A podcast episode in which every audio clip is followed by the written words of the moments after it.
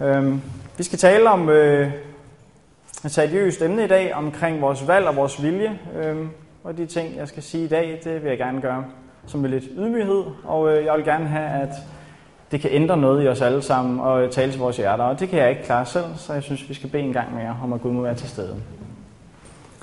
Kære far i himlen, jeg beder dig om, at du må være til stede her i dette rum på en speciel måde lige nu.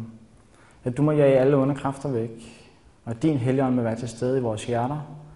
Vær du med mig, som skal tale, at du må være dine ord, der kommer herfra, og du må tale et budskab til hver enkelt her i dag, præcis som de har behov for det. Tak fordi, at du har lovet at være med os. I Jesu navn. Amen. Vi skal tale om vores vilje og vores valg, sådan som skriftlæsningen måske lagde lidt op til. Jeg håber, du har din bibel med i dag, fordi at vi skal se på en masse skriftsteder. Vi starter i Matteus evangeliet, kapitel 6.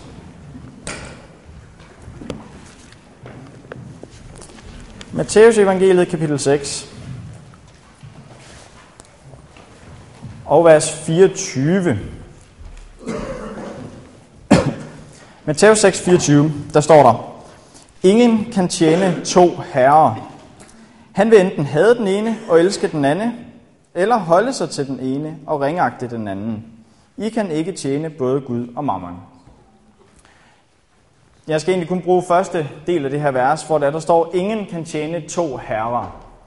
Så det, der ligesom bliver holdt op her, det er ligesom, der er to afdelinger, og man kan ikke holde sig til begge to. Der er en klar opdeling mellem to afdelinger. Okay? Johannes evangeliet, kapitel 3. Vi skal lidt til højre. Et par evangelier til højre. Johannes evangeliet, kapitel 3. Der har vi øh, Jesus, der snakker med Nikodemus. Johannes evangeliet, kapitel 3. Og vi skal læse noget, som Jesus siger til Nikodemus i vers 6. Det er taget lidt ud af sin sammenhæng, men øh, jeg tror, I får meningen ud af det her. Vers 6. Jesus siger til Nikodemus, det, der er født af kødet, er kød, og det, der er født af ånden, er ånd. Jeg har skrevet sådan opdelt i min bibel her. Vi får ligesom billedet af, at der er en klar opdeling. Enten hører det til kødet, eller også hører det til ånden. Der er ikke nogen mellemvej, der er ikke nogen kombination. Det er fuldstændig opdelt, enten eller. Okay? Så kødet har en stemme herover, og det åndelige har en stemme herover. Og så står vores vilje her i midten. Hvad skal afgøre? Det er her, vores vilje kommer ind. Grammatikalt, der danner vi øh, fremtid på dansk med ordet vil. At jeg vil gøre det her, fordi at det er så det, der kommer til at ske i fremtiden, fordi det er det, jeg vil. Så det er egentlig vores vilje, der afgør. Det er vores vilje, der bestemmer, fordi det er det, vi vil. Og jeg, øh, jeg har taget øh, et Ellen White citat med i dag, som jeg er blevet rigtig provokeret af. Hun skriver her, Viljen er den herskende kraft i et menneskes natur. Den magt, der bestemmer og vælger. Hvert eneste menneske, der har sit sinds forstands brug, har magt til at vælge det rigtige. Gennem alt, hvad vi oplever i livet, lyder Guds ord til os, vælg i dag, hvem I vil tjene. Og det er ligesom taget fra vores skriftlæsning. Så hvert eneste menneske, der har sit sinds forstands brug, det vil de fleste af os herinde, håber jeg, har magt til at vælge det rigtige. Nå da da da.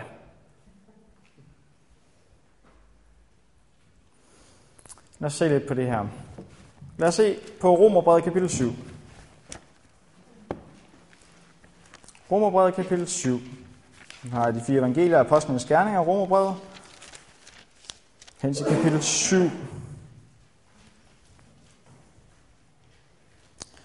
Og vi skal læse vers, fra vers 14 af. Romerne 7, kapitel, 4, eller kapitel 7, vers 14. Vi ved, at loven er af ånd, men jeg er af kød, solgt til at være under synden. For jeg forstår ikke mine handlinger. Det jeg vil, det gør jeg ikke, og det jeg hader, det gør jeg. Men når jeg gør det, jeg ikke vil, giver jeg loven ret i, at den er god. Men så er det ikke længere mig, der handler, men synden, som bor i mig. Jeg ved, at i mig, altså i mit kød, bor der intet godt. Viljen har jeg, men udføre det gode kan jeg ikke. For det gode, som jeg vil, det gør jeg ikke, men det onde, som jeg ikke vil, det gør jeg. Men når jeg gør det, jeg ikke vil, er det ikke længere mig, der handler, men synden, som bor i mig. Hvad er det, der står her? Hvem er det, der bliver talt til her? Vi ved, det er en kristen menighed. Det er kristne, der bliver talt til her. Paulus siger her i starten, som vi læste der i vers 14, men jeg er af kød solgt til at være under synden. Solgt til at være under synden. Kan vi blive enige om, at det, der står her i de her vers, det er en splittelse af viljen? Ja, en splittelse af viljen. Det han vil, det, det er ikke rigtigt det, der sker. Det er ikke rigtigt det, han gør. Det han ikke vil, det er sådan set det, han gør. Der er en eller anden splittelse af vilje og handling her, ikke sandt? Okay. Jeg er i kød solgt til at være under synden. Hvad er det, han siger her? Hvad er det, det betyder? Fra fødslen af, kan vi ikke blive enige om, at fra fødslen af, der ligger vores vilje hos kødet. Hos synden. Ikke sandt? Det er et bibelsk koncept. Adam og Eva, de holdt sådan set udsalg på hele menneskehedens vegne, der i Edens have, og solgte deres vilje til satan. Lad os se lidt på det. Det står der lidt om i Romerbrevet kapitel 6. Hvis vi bare kigger øh, i min bibel, er det lige over på den anden spalte her. Romerbrevet kapitel 6 og vers 16, der står der. Ved I ikke, at den I stiller jer til rådighed for, som trælle og viser lydighed, må I også være trælle for og vise lydighed. Hvad enten det er synden, der fører til død, eller det er lydigheden, der fører til retfærdighed. Så mit spørgsmål er, hvem stillede Adam og Eva sig til rådighed for? For satan, for slangen, ikke sandt? Altså må de være trælle under ham. De har solgt deres vilje til satan, de valgte ham. Okay. Kan vi også godt blive enige om, at vores vilje er også en kilde til handlinger? Ikke sandt? Okay, så selv vores vilje er korrupt. Den er solgt til satan. Det ser umiddelbart ikke så godt ud herfra. Okay. Men vi har heldigvis en øh, slutning på den her historie, som vi skal læse lidt om i Romerbrevet kapitel 5. Romerbrevet kapitel 5 og vers 18 og 19 skal vi læse. Romerbrevet 5, 18 og 19. Altså ligesom en enkelt fald blev til fordømmelse for alle mennesker, sådan er en enkelt retfærdig gerning også blevet til retfærdighed og liv for alle mennesker. For ligesom de mange blev syndere ved en, det ene menneskes ulydighed, sådan skal også de mange blive retfærdige ved en enestes lydighed. Med andre ord, der bliver talt om Adam og Kristus, og Kristus som den anden Adam. Så hvad den første Adam solgte, har den anden Adam købt tilbage. Hvad den første Adam solgte til Satan, hans vilje, har Jesus købt tilbage. Okay, et spørgsmål til dig. Hvis det er, at du køber noget, hvem ejer så det? Hvis, hvis du har købt en bil, hvem ejer så den her bil? Okay, det kan godt være, at banken i princippet ejer det, fordi du låner nok nogle penge til det. Men det er dig, der ejer det, ikke sandt? Okay. Lad os læse 1. Korintherbrev, kapitel 6.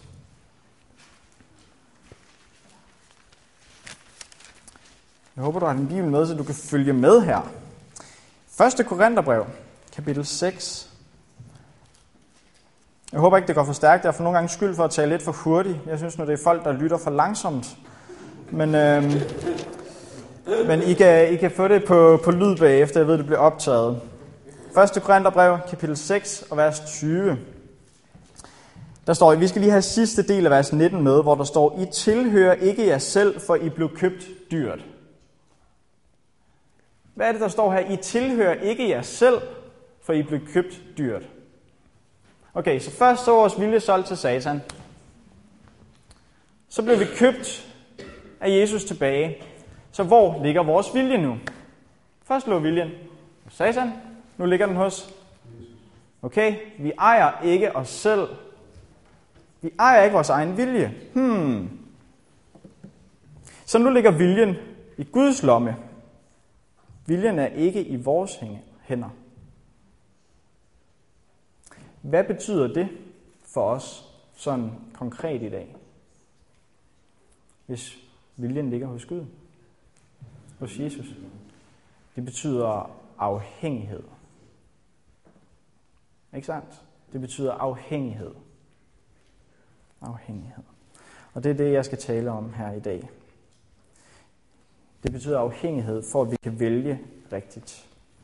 Så vores lille vilje, vores lille ønske har ufattelig meget værdi, fordi det kan aktivere himlens kræfter. Det er der vores valg. Det er derfor, jeg kalder min tale i dag, vælg din vilje.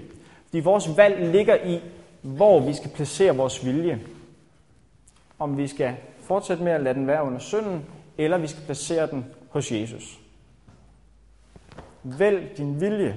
Vælg i dag. Så vores lille vilje har ufattelig værdi, fordi det kan aktivere Guds kraft. Det skal vi se lidt på. Filipperbrevet. I Filipperbrevet. Første og anden Korinther, Galater, Efeser, og så kommer Filipperbrevet. Filipperbrevet, kapitel 2. Filipperbrevet, kapitel 2. Og vi skal se på vers 13. Der står, for det er Gud, der virker i jer, både at ville og at virke for hans gode vilje. Hvad er det, der står her? Det er Gud, der virker i os, både at ville, så det vil sige, det er Gud, der gør, at vi vil det rigtige, og så står der at virke, så det er Gud, der gør, at vi gør det rigtige, for hans gode vilje. Okay, så hvad er resultatet af det her? Hvad bliver resultatet? Vi vil, og vi virker, men hvis vilje er det, der bliver udført? Det er for hans gode vilje. Okay? Så vi har den her tredelte punkt. Det er Guds vilje, der skal blive din vilje, og Gud vil give dig kraft til at udføre den vilje. Giver det mening?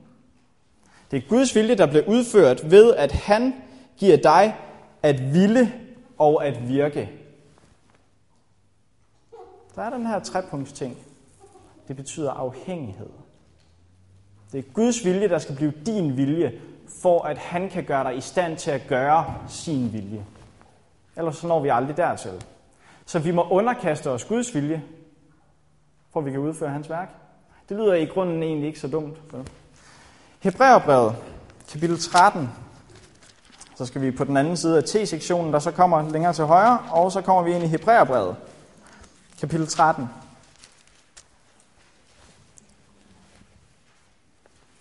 Hebræerbrevet kapitel 13.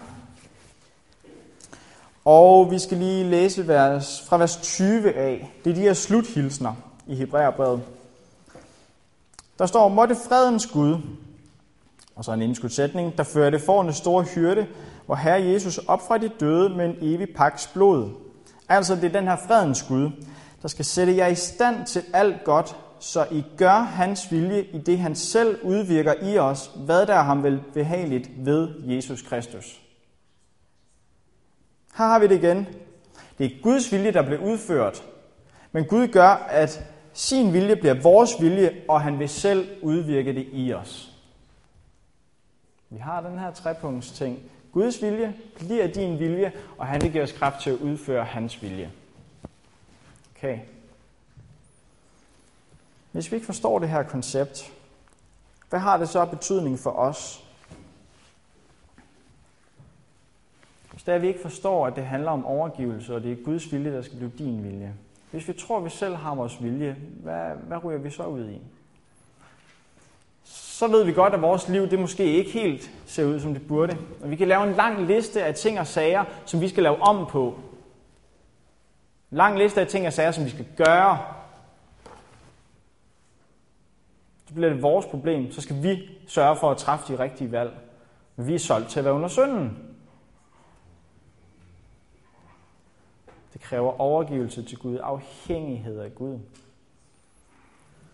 Så kan vi så studere længere ind i, hvem det er, Paulus skriver til i Romerbrevet. Og det vil jeg overlade til dig, når du kommer hjem. Prøv at studere. Hvis det er, vi har det her koncept, Guds vilje bliver din vilje, og du vil udføre den. Hvad er problemet i Romerbrevet kapitel 7? det er et studie, du må tage med dig selv.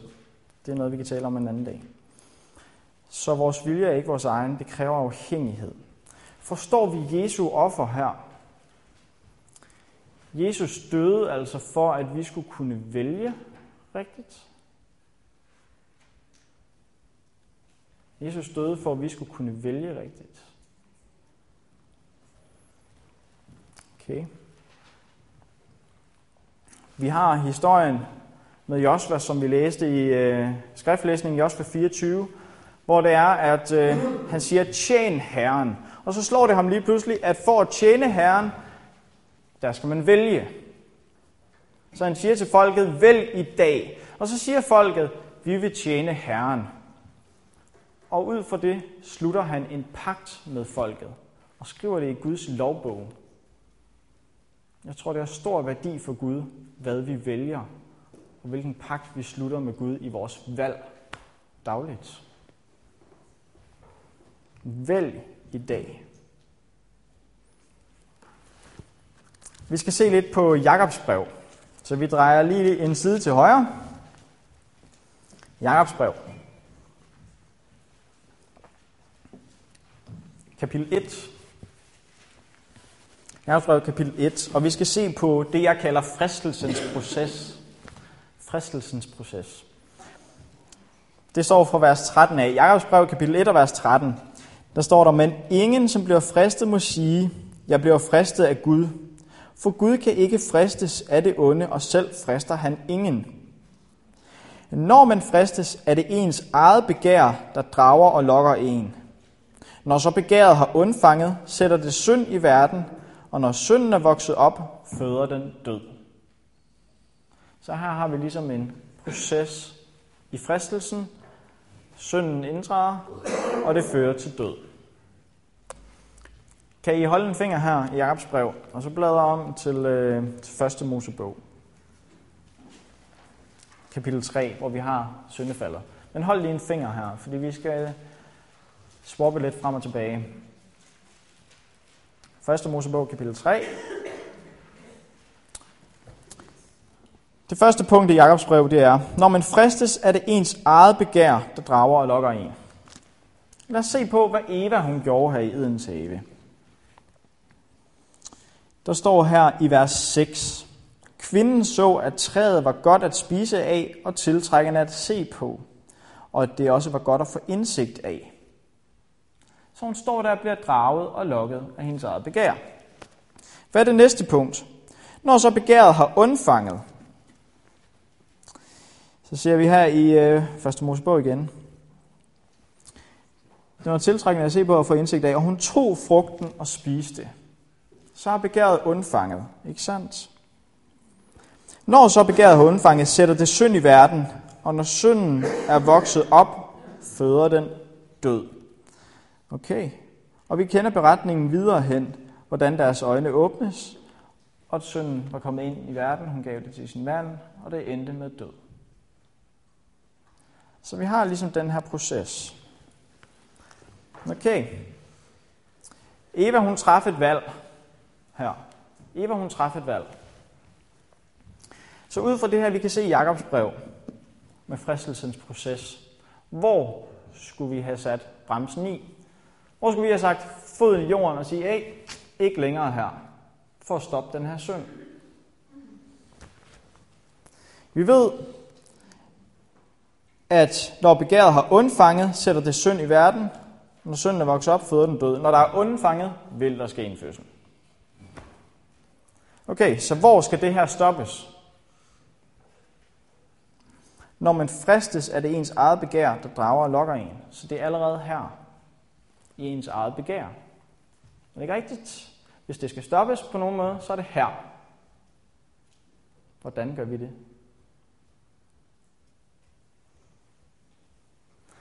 Ens eget begær.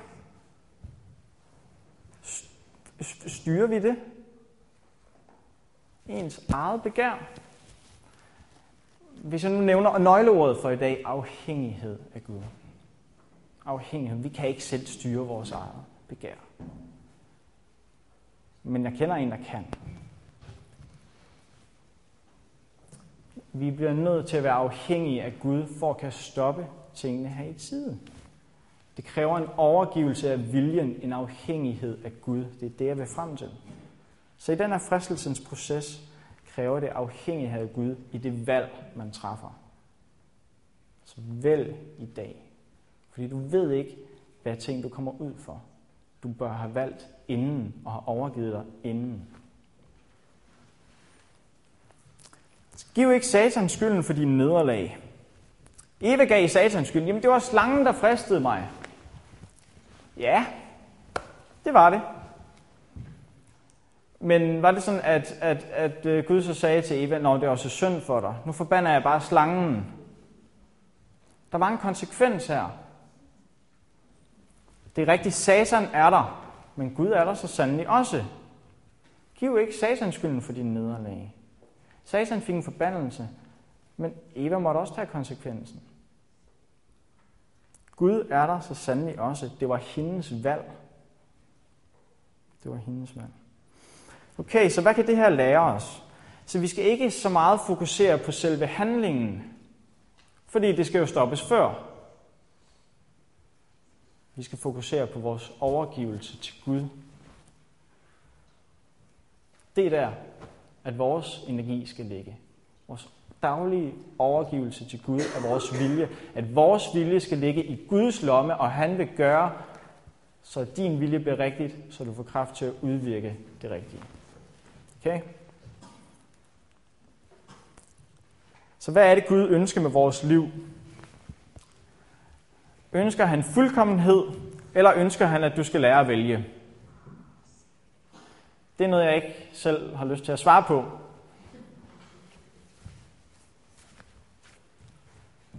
Men jeg synes alligevel, det er tankevækkende. Hvem er det, Gud lukker ind i himlen? Lukker han dem ind, der er fuldkommende, eller lukker han dem ind, der har lært at underkaste sig Guds vilje?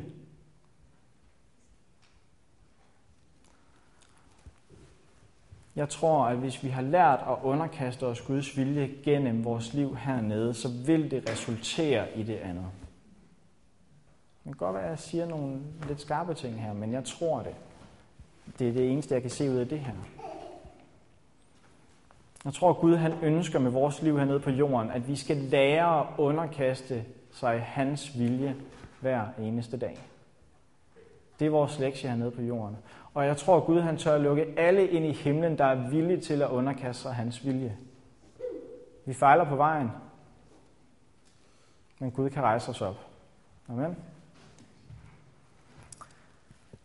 Okay, lad os se på en lignelse i Matthæus kapitel 25. Matthæus evangeliet, kapitel 25.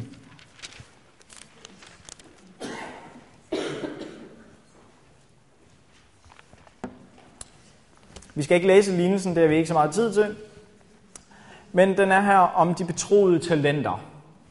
Der er en rig herre, der drager afsted. Han har tre tjenere. Den første tjener giver han fem talenter. Den næste giver han to talenter. Og den sidste giver han en talent. Så rejser han afsted. Så kommer han tilbage. Den tjener, der fik fem talenter, har produceret fem mere. Så han har fordoblet det. Den næste tjener, der fik to, har også fordoblet det og fået fire. Den sidste, der fik en talent, har gravet den ned og har ikke fordoblet den. Lad os så høre, hvad den her herre siger. Godt. I vers 21, i Matthæus 25 og vers 21. Og han siger noget til den her tjener, som har produceret det dobbelte. Altså, du betroede mig fem talenter, og jeg har tjent fem talenter til. Så siger han, hans herre sagde til ham, Godt, du gode og succesfulde tjener. Er det ikke det, der står i jeres bibel? Du gode og succesfulde tjener. Nå, det står der ikke. Men var han ikke succesfuld? Han tjente det dobbelte. Det burde da være prisværdigt. Han har fået det dobbelte. Han var da en succesfuld mand. Men det er ikke det, som den her udtalelse går på. Hvad er det, den går på? Godt, du gode og tro tjener. Du har været tro i det små. Hans udtalelse går på, at han har været tro i det små. Jeg tror, der er en god lektie for os her. Men hvordan er det så, at ham her, manden, han bliver belønnet? Han bliver ikke belønnet med at få så så mange procent tilbage af det, han har tjent. Men han bliver belønnet med, jeg vil betro dig meget. Jeg vil betro dig meget.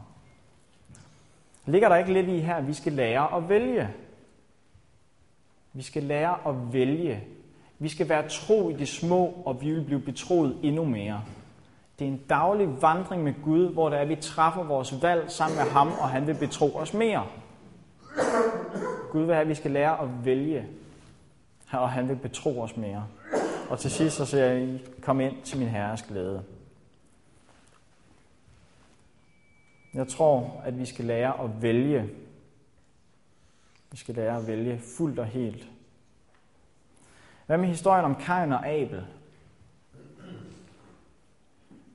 Kain og Abel. De lavede begge to deres ofre,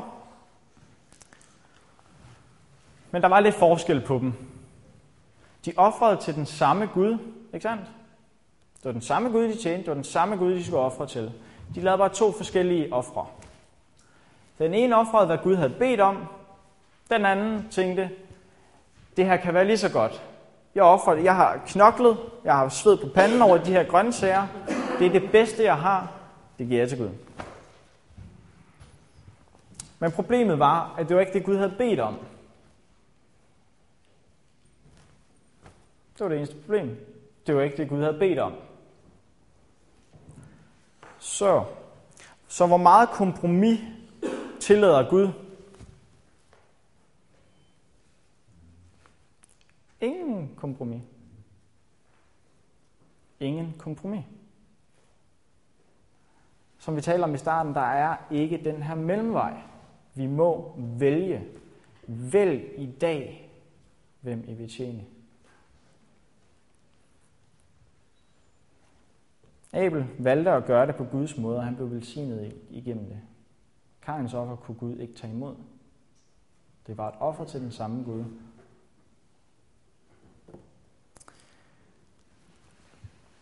Lad os se på øh, Lukas evangeliet, kapitel 22. Her tror jeg, essensen ligger i, hvad vi taler om her. Jesus følte ikke for at hænge på korset. Amen. Jesus følte ikke for at hænge på korset, men hans kærlighed til os og hans valg holdte ham der. Lukas evangelie kapitel 22 og vers 42.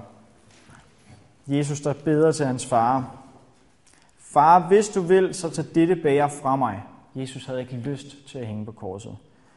Dog ske ikke min vilje, men din. Jesus, han valgte. Jesus tog et valg. Han ville frelse os.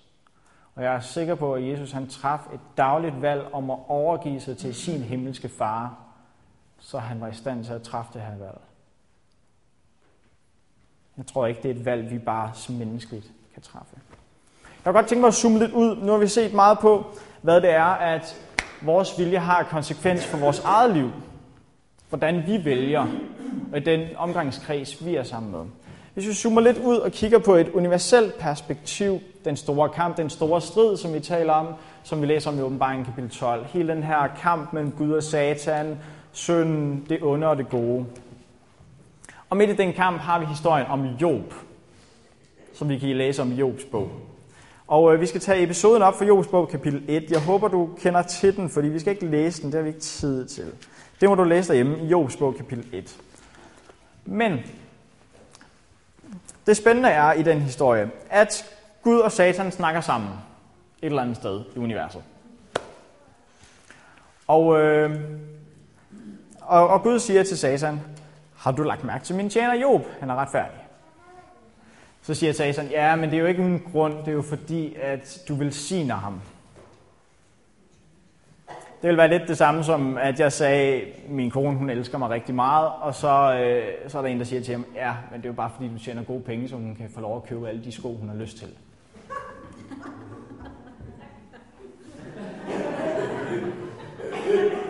Er det, er det ikke en rimelig grum anklage? Hun elsker dig faktisk slet ikke. Det er bare fordi, at du tjener gode penge. Det er det samme, som Satan siger til Gud. Det er bare fordi, du velsigner ham rigtig meget, Gud. Du skal, der er ikke noget i det her. Han gider faktisk ikke følge dig. Men du er god ved ham. Og Gud siger, well, okay, du får lov at smadre hans familie, og det ender med, at Satan også får lov at røre Job selv. Han må bare ikke slå ham ihjel. Men Job er trofast. Og vi læser Jobs bog helt til sidst, hvordan at historien ender. Og Job han lærer at indse, jamen Gud har sådan set været der igennem det hele, og Job bliver rigt velsignet. Fordi at Job han vælger at stå på Guds side. Men jeg tænker lidt på, hvis vi nu tager det her fulde perspektiv over deres samtale her, den her kamp mellem Gud og Satan, hvad sker der så, når Job han vælger at stå på Guds side? Gud vinder sin argumentation over for Satan, fordi Job er trofast. Okay? Så det handler ikke kun om vores liv hernede, men Gud vinder sin argumentation over for Satan, fordi Job er trofast. Job træffer et valg. Jeg tror ikke, den her historie den kun foregår over Job. Jeg tror, at den her kamp mellem Gud og Satan foregår over hver eneste af os. Og spørgsmålet er, skal Gud vinde argumentationen over, at du holder fast ved ham over for Satan i den her kamp? Jeg tror, at dit valg har ufattelig stor indflydelse. Vælg i dag. Vi har en anden episode med Moses og israelitterne. Gud giver Moses den her opgave. Moses, du skal befri israelitterne. Og Moses siger, ah, det kan jeg ikke. Du må finde en anden. Jeg duer ikke til at udtale mig i ord. Jeg kan ikke lede det her folk. Gud, det er en for stor en opgave. Jeg tror, du har set forkert. Altså, du, du, du har simpelthen valgt den forkerte mand. Og øh, Gud får så ligesom sat tingene på plads. Det til lige at høre her. Jeg har skabt dig. Jeg har skabt hele universet ud af ingenting. Prøv lige at sætte det i perspektiv.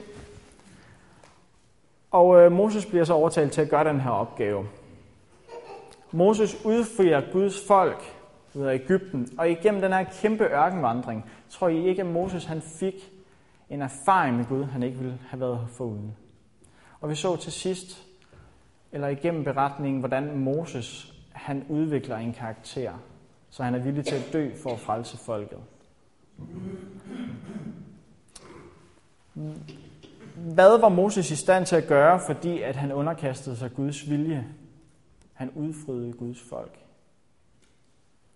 Jeg skal ikke komme ind på, om Guds folk var blevet udfriet, uanset om Moses han konsekvent havde sagt nej eller ej. Men jeg ved, at Moses han fik de velsignelser ud af det, og Guds folk blev udfriet på grund af det, Moses gjorde, fordi Moses træffede det valg at underkaste sig Gud. Og jeg tror, der ligger en kæmpe opgave for hver enkelt af os herinde i dag, hvis vi underkaster os Guds vilje. Så jeg tror, at Gud har en plan for hver enkelt af os i dag om at gøre store ting, som vi ikke vil gå glip af. Men det kræver, at vi skal vælge i dag. Vi skal vælge i dag.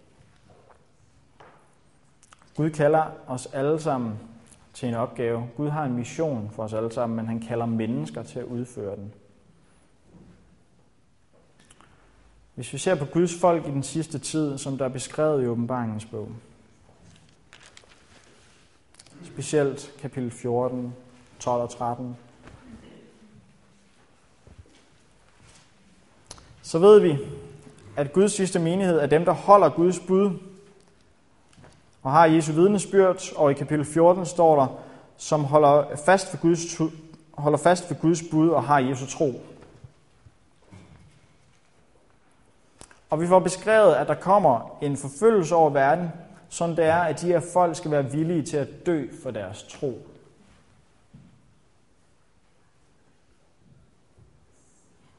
Jeg tror ikke, det er helt menneskeligt bare at være villig til at dø for vores tro. Men det er de her mennesker altså. De har gennemgået en erfaring med Gud. Og jeg tror, det starter i dag. Jeg tror på, at vi lever i de sidste tider. Det tror jeg på. Vi skal vælge i dag. De vælger at gå, hvor lammet går. De følger ham over alt, som der står. Og de er villige til at gå i døden for deres tro. Det er ikke menneskeligt. Du må vælge i dag. Også i det store perspektiv bør vi også tage med, at grunden til, at Jesus ikke er kommet igen nu, det er vores vilje, der holder ham fra at komme igen. Jesus ønsker, at alle mennesker skal have en chance for at lære ham at kende og træffe et valg. Og det har de ikke fået. Derfor er Jesus ikke kommet igen. Vi skal træffe et valg, og endnu vigtigere end det, vi skal hjælpe andre mennesker til at træffe det valg. Vi må vælge i dag, folkens. Vi må vælge i dag. Og det er min bøn for os i dag, at vi må træffe den beslutning og vælge at underkaste os Guds vilje. Det er der, den ligger. Underkaste os Guds vilje, så hans vilje bliver din vilje, og han vil give os kraft til at udføre hans vilje. Det har han lovet. Vi bliver nødt til at stole på det.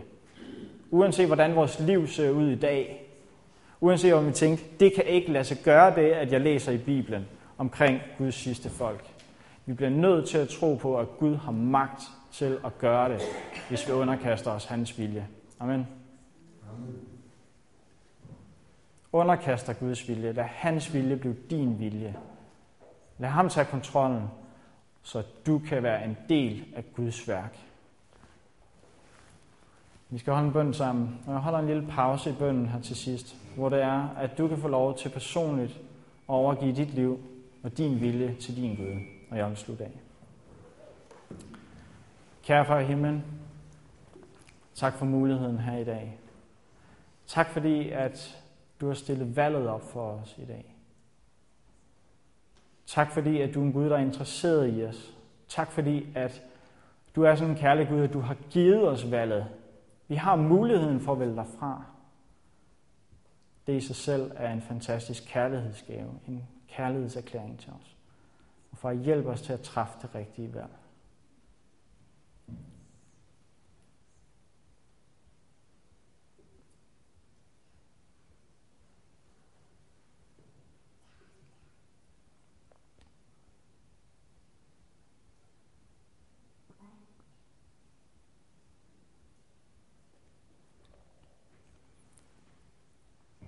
Far i himlen, du har hørt de bønder, der er blevet sendt op til dig, stille og roligt.